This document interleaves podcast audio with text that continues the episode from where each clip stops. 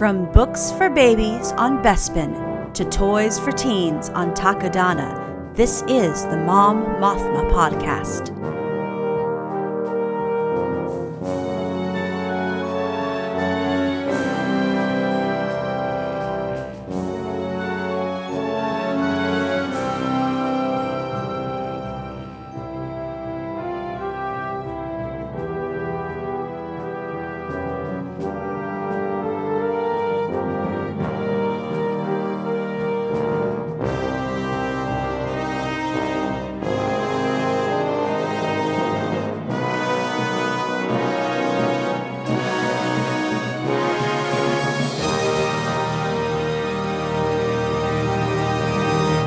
Hello and welcome to the Mom Mothma podcast. I am your host, Laura, but you can call me Mom. So today is the inaugural episode of our show, episode 1. And I thought I would start with giving you a little bit of a preview of what the show is about. As the name suggests, this is a show about parenting and Star Wars. Primarily, I intend to do things like review some of the merchandise aimed at the children's market, the books that are aimed for the young adult and younger audiences, as well as plenty of toys. But I also intend to talk about parenting in the Star Wars fandom, what it is to be raising another generation of Star Wars fans, how we can help keep our kids' fandom fun, and generally just talk to other moms and dads in Star Wars about what it's like to be sharing this with another generation of Star Wars fans.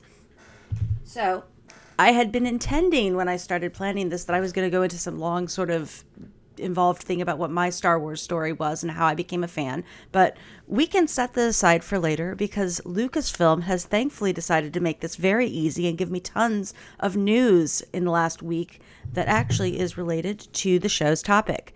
The first thing that I wanted to talk about is the new web series on the Star Wars Kids YouTube channel, Star Wars Rollout, and it is the most adorable thing I have ever seen. So if you haven't seen it, go to the Star Wars Kids YouTube channel and you will not only see the trailer for it, but also the first 2 episodes. They air on Fridays. And the first thing that I have to say is that it's so cute. It's got a kind of paper cutout feel to it, the way that's been animated. And what's distinctive is that BB-8 features heavily in it, as the name would suggest, but all of the human characters are given a BB-8 styling with a sort of larger sphere on the bottom and a second sphere on top that gives you hints of who they are. Now, some of the other droids that aren't BB-8 do still have their classic Star Wars shape, and the gang of droids that helps out BB-8 sometimes is so cute. There's a gonk droid, and it's just the most adorable thing ever. I mean, the trash can droid was always kind of cute, but it's really cute now. And the episode that aired this Friday, I am so worried for BB-8 now. He's in the jungle, and there was this chameleon creature that looked a little like BB-8, and it confused him.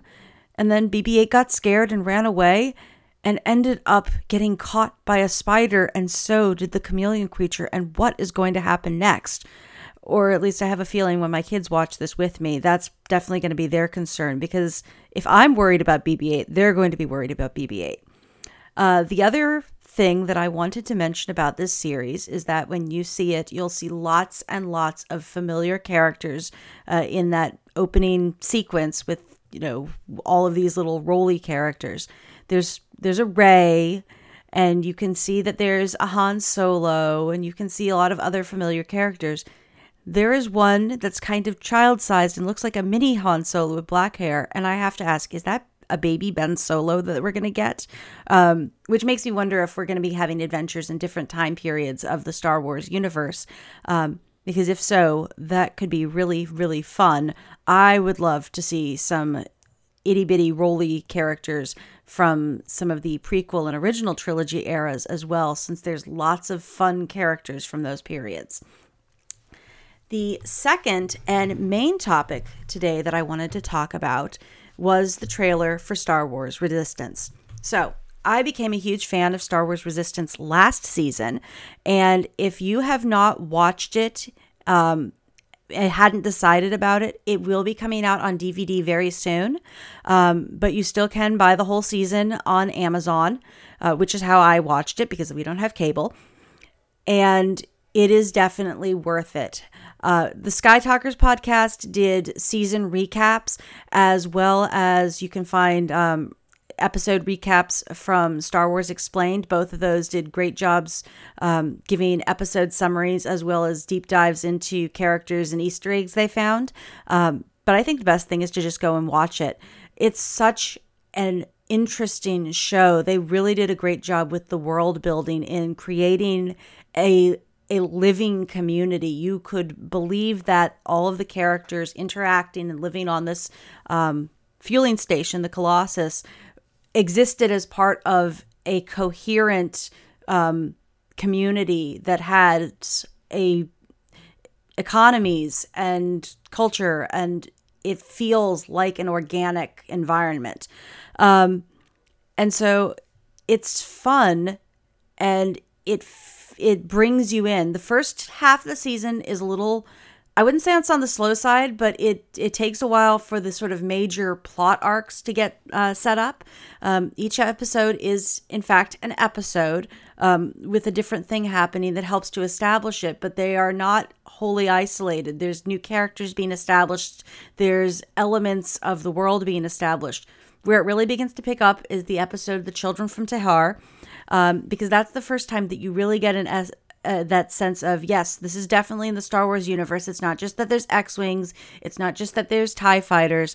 There are hints of the Force and that element at work playing in the background. And even while our characters are pilots and not Force sensitive, they're still existing in that universe. And The Children from Tahar is an episode that definitely brings that out. As the first season goes on, you begin to get that sense of what was going on in the galaxy shortly before The Force Awakens, and giving you that sense of setup. And by the time that you hit the end of the season and they get to the destruction of Hosnian Prime, I think it's a far more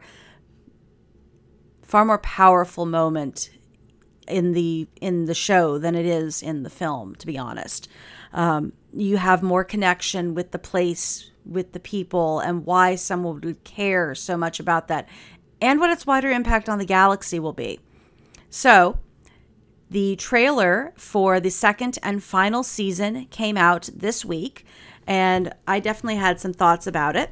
The first thing I have to say is, was that Phasma?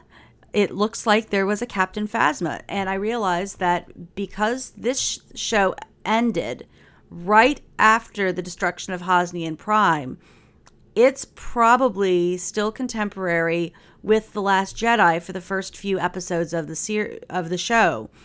And that means Phasma is still alive, but I am curious to find out whether, at least within the show, she survives the destruction of the Supremacy. That'll be interesting to see, or if that element gets handled within the show. We now have a character, and I'm not going to spoil who is on the First Order side, who we are still emotionally invested in from the first season. So if you haven't watched it, you will definitely want to watch the first season first. Other things, there is definitely going to be more Force stuff going on in this second season. I live for this. This is, the Force was definitely part of what really captured me when I first started watching Star Wars movies when I was younger. It's one of the things that makes it distinct from any of your sort of other futuristic adventures in space kind of series. Those space wizards make a difference. And the fact that it creates this entire mystical backdrop makes it distinct. The sense that the universe is old and that you can stumble across ancient temples that mean something to those who are Force sensitive is interesting. It builds a very rich world. And there are definitely hints that they're going to go further into this. There are more from the children from Tahar, in that the children, those refugee children, appear to come from a place that is force sensitive, more so than some others, and at least one of the children does appear to have at least some connection to the force, and they will be exploring places that I think are going to bring that out. And several of the elements that they had are interesting. There's some visual callbacks to the World Between Worlds from the Star Wars Rebels series. And I am very excited about that. Other things I'm excited about, there is a moment in the trailer when two of our protagonists, Kaz and Neeku, are apparently on a First Order ship wearing radar technician uniforms that were first seen on the Saturday Night Live Matt the Radar Technician skit, which, if you're an adult, if you haven't seen it, you have got to see it. It is the funniest thing ever. And I love that the show is making these callbacks to that and making a silly Saturday Night Live skit, bringing it at least partially into canon. So my hopes for the season, since it is the final season, I'm a little disappointed that they're only going to get 2 seasons because I loved the characters. I loved the world. I'm interested to see what happens. But I recognize that with the very compressed time period that the sequel trilogy is going on, they may have decided that it made more sense to keep with a very coherent and tight storyline rather than have it roam all over the place. And thus have the series feel overall as if none of the episodes are filler, as if everything is very... directed at contributing towards a very coherent story.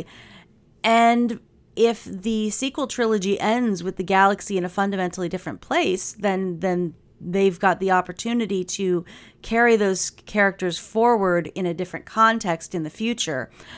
But it's also the possibility that they're planning to start doing animated series connected to some of the worlds that they'll be building out in the movies in other directions. As well as I know that there's plenty of fans hoping that there will be more continuation of the characters from Star Wars Rebels. My hope for the season is that we have some really good exploration of different worlds that perhaps we have not seen within the Star Wars universe, and that we've at least got some hint that it's going to be happening, since there's a lot of different environments that we are seeing in the trailers. I am looking for some good, goofy spy action and that classic Star Wars, let's dress up as the enemy and try to infiltrate their ships badly. That is fun and has been fun since the first episode of Star Wars. And every time they do it, it's a joy to watch. I am hoping for some great drama between the characters. There were a lot of interesting relationships set up between them, and I am looking forward to seeing the fallout of those. I'm looking forward to seeing Kaz continue to grow up. He's a great character. He's interesting in that I suspect he's almost more relatable to a lot of the audience because he came from an intact family. He wasn't an orphan. He wasn't particularly challenged in life. And I think for a lot of kids who aren't struggling, there's something about finding, hey, I don't have to be an orphan. I don't have to come from, nothing. Everyone's got that opportunity to find their heroism, and that growing up isn't about, having, no parents and having to raise yourself. It's about having to reach that point where you realize that at some point your parents have to step back and you have to make your own decisions. And some of them are going to be awkward, and sometimes you're not going to make the right one. But if you have your heart in the right place, eventually you will get to where you're making the right decisions. And like all good Star Wars animated series, it's speaking to the kids on that level. And it's something that I like as a parent, is that I can share it with them. And at the time when we watch it, it's just, what's going to happen to Kaz? Oh my goodness, what's happening to Neeku? Are they going to get out? But afterward, there's conversations about, well, do you think he made the right decision, or was there something he could have done better? And that's a nice place to be when you're watching the show. So, as I mentioned at the start, I have a lot of hopes for this series of podcast episodes that I'll be doing, talking about the fandom, about products for kids that Star Wars is making, and doing reviews and going into further depth. And at the moment, there is a ton to do, believe it or not. There was a YA novel, Crash of Fate, which recently came out, which I am currently reading and preparing for a review of. There's also some fun cartoon-style books aimed at children that are have come out this summer or are coming out this week, actually, that I plan to review. And I will be putting up a YouTube channel as well in the future so that we can get that pulled together and you can watch that too. So you can, when they're visually oriented, I'll have a visual supplement for you, for all of you. D23 is coming up next weekend, and I do plan to do some coverage of anything that they do there that is related to things, particularly the upcoming final installment of the sequel trilogy. And with Triple Force Friday coming up with lots of toys, while most of those I think are aimed at more of the adult collector market, they do always release some things for kids. You know, last go round it was those plush porgs, which are the cutest things ever. Everything's the cutest thing ever. Anyways, I have lots of plans. There's a lot coming up in the next several months in the run-up to the Rise of Skywalker, and I look forward to discussing that with all of you. So, speaking of discussing with you, I would love to interact with y'all. You can email me at mommothmapod@gmail.com. I do have an Instagram. You can follow me at mommothmapod. And I will be posting pictures of books I review as well as other fun Star Wars stuff.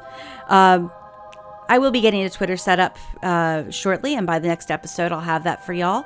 Until next time, please let me know what you'd like to hear about, and may the Force be with you.